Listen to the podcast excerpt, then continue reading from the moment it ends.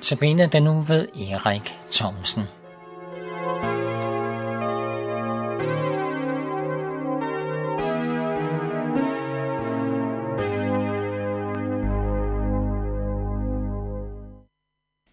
I dag der skal vi stille skarp på Jakob og Esau. Jeg tror, du sidder og lytter og nikker lidt genkendende til, til de to navne, Jakob og Esau. Ikke hvis jeg kun har sagt Jakob, men, men på grund af Esau, så ved du, at vi skal ind på to bibelske personer, og vi skal tilbage til det gamle testamente, det, det tror jeg. Og jeg tror også, at du kan genkende til, det vil mange i hvert fald kunne, at det handler om en dyb og stor broderstrid. Det var jo sådan, at vi kan læse om Jakob og Esau, at de, at de, øh, de var tvillinger. Og faktisk så sloges de oven i købet også inde i deres mors mave. Faren var jo patriarken øh, Isak, og øh, moren var Rebekka. Vi læser, at, at Jakob stjal førstefødselsretten ved at snyde hans svagtseende far, patriarken Isak. Det var jo sådan, at han skulle velsigne hans ældste søn med førstefødselsretten. Og det er altså, det er altså noget meget, meget dyrebart, som bliver givet videre til den ældste søn. Og den tilhørte jo retligt Esau, for han kom faktisk ud lige før Jakob. Jakob kom som nummer to. Han holdt Esau om helen, men han kom ikke først. Det kan godt være lidt svært at forstå, forstå, hvorfor Gud egentlig tillader, at det her så sker. Men, men der er jo også mennesker på spil her. Vi ved i hvert fald, at da Jakob han får tilsnuske sig førstefødselsretten, så bliver det jo opdaget. Jakob får jo noget skind på, på armene, sådan så at faren ligesom kan mærke, at det er Esau, eller i hvert fald tro og blive overvist om, at det er Esau. Og han synes godt nok, at stemmen ikke helt er Esaus, men han tror jo ikke på, at han bliver stødt i den grad. Så han velsigner og giver Jakob førstefødselsretten. Så da Esau kommer hjem og tilbereder måltidet og går ind til sin far Isak, så må Isak jo bare sige, at han har givet sin første fødselsret, og den er givet til Jakob. Den kan ikke ændres. Han er blevet snydt. Jakob har bedraget, snydt. Han har løjet. Der er broderstrid. Og Jakob han må selvfølgelig flygte, som en selvfølge, fordi ellers vil der jo ske om noget rigtig, rigtig ondt tror jeg godt, at man egentlig kunne forstå, at han ikke kunne blive der. Jeg tænker på, om der kunne have været en anden mulighed for Jakob. En forligelsesmulighed, en undskyldning, en tilgivelse eller sådan, men, men det er i hvert fald ikke den, Jakob kan bruge af her. Han vælger at flygte. Og sådan er det jo ofte med ugerninger. De afføder en form for flugt, fordi vi tænker, lad mig komme væk.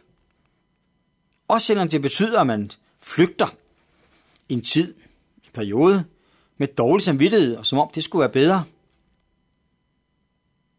Men der er i hvert fald noget om, at en løgn har svært ved at være sammen med retfærdigheden.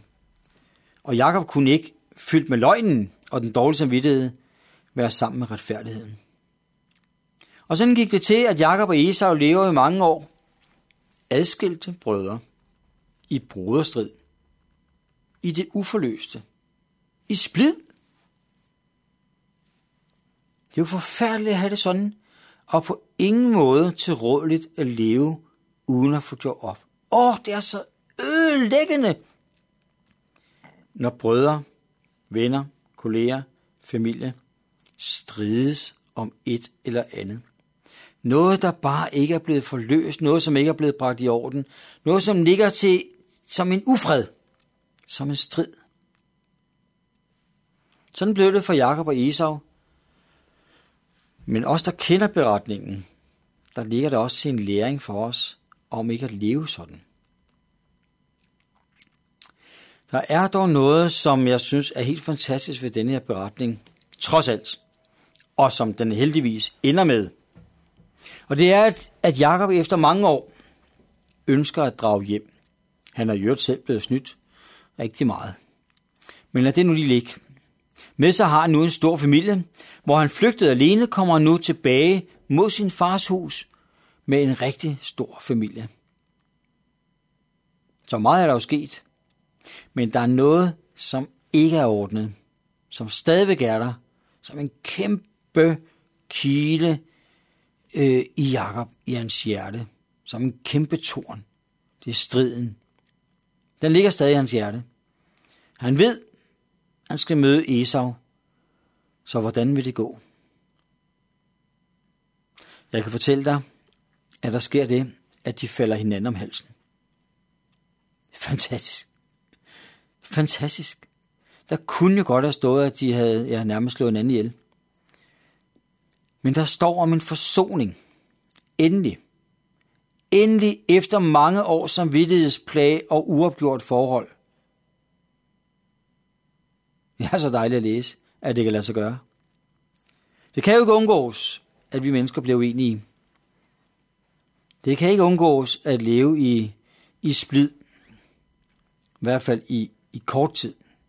Men det med at forblive i splid, det med ikke at få gjort op, blive forsonet, åh, det er så vanskeligt, det er så ubehageligt, det fylder så meget, det ødelægger så meget.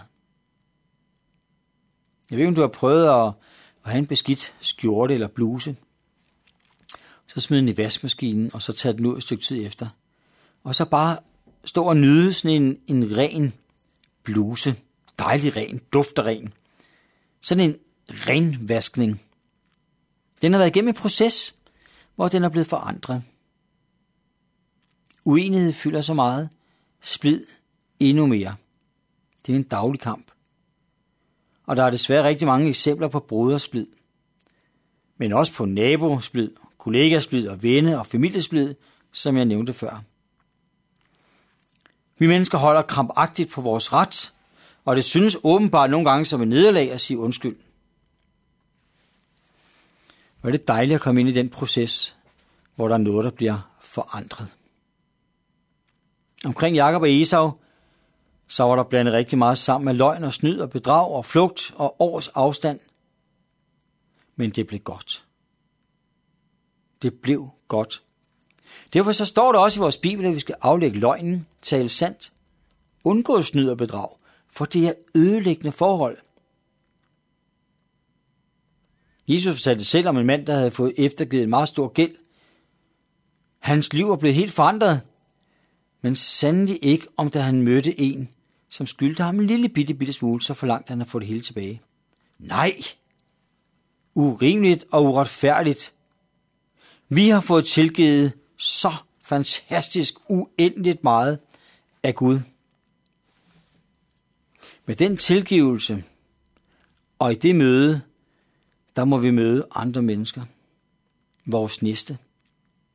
Det gælder om at få gjort op. Det gælder om at falde hinanden om halsen på den ene eller på den anden måde. At forlige sig, forsone, tilgive, komme videre. Det er så herligt at tænke på, at ligesom når vores himmelske far dagligt tilgiver os, så vi kan komme videre.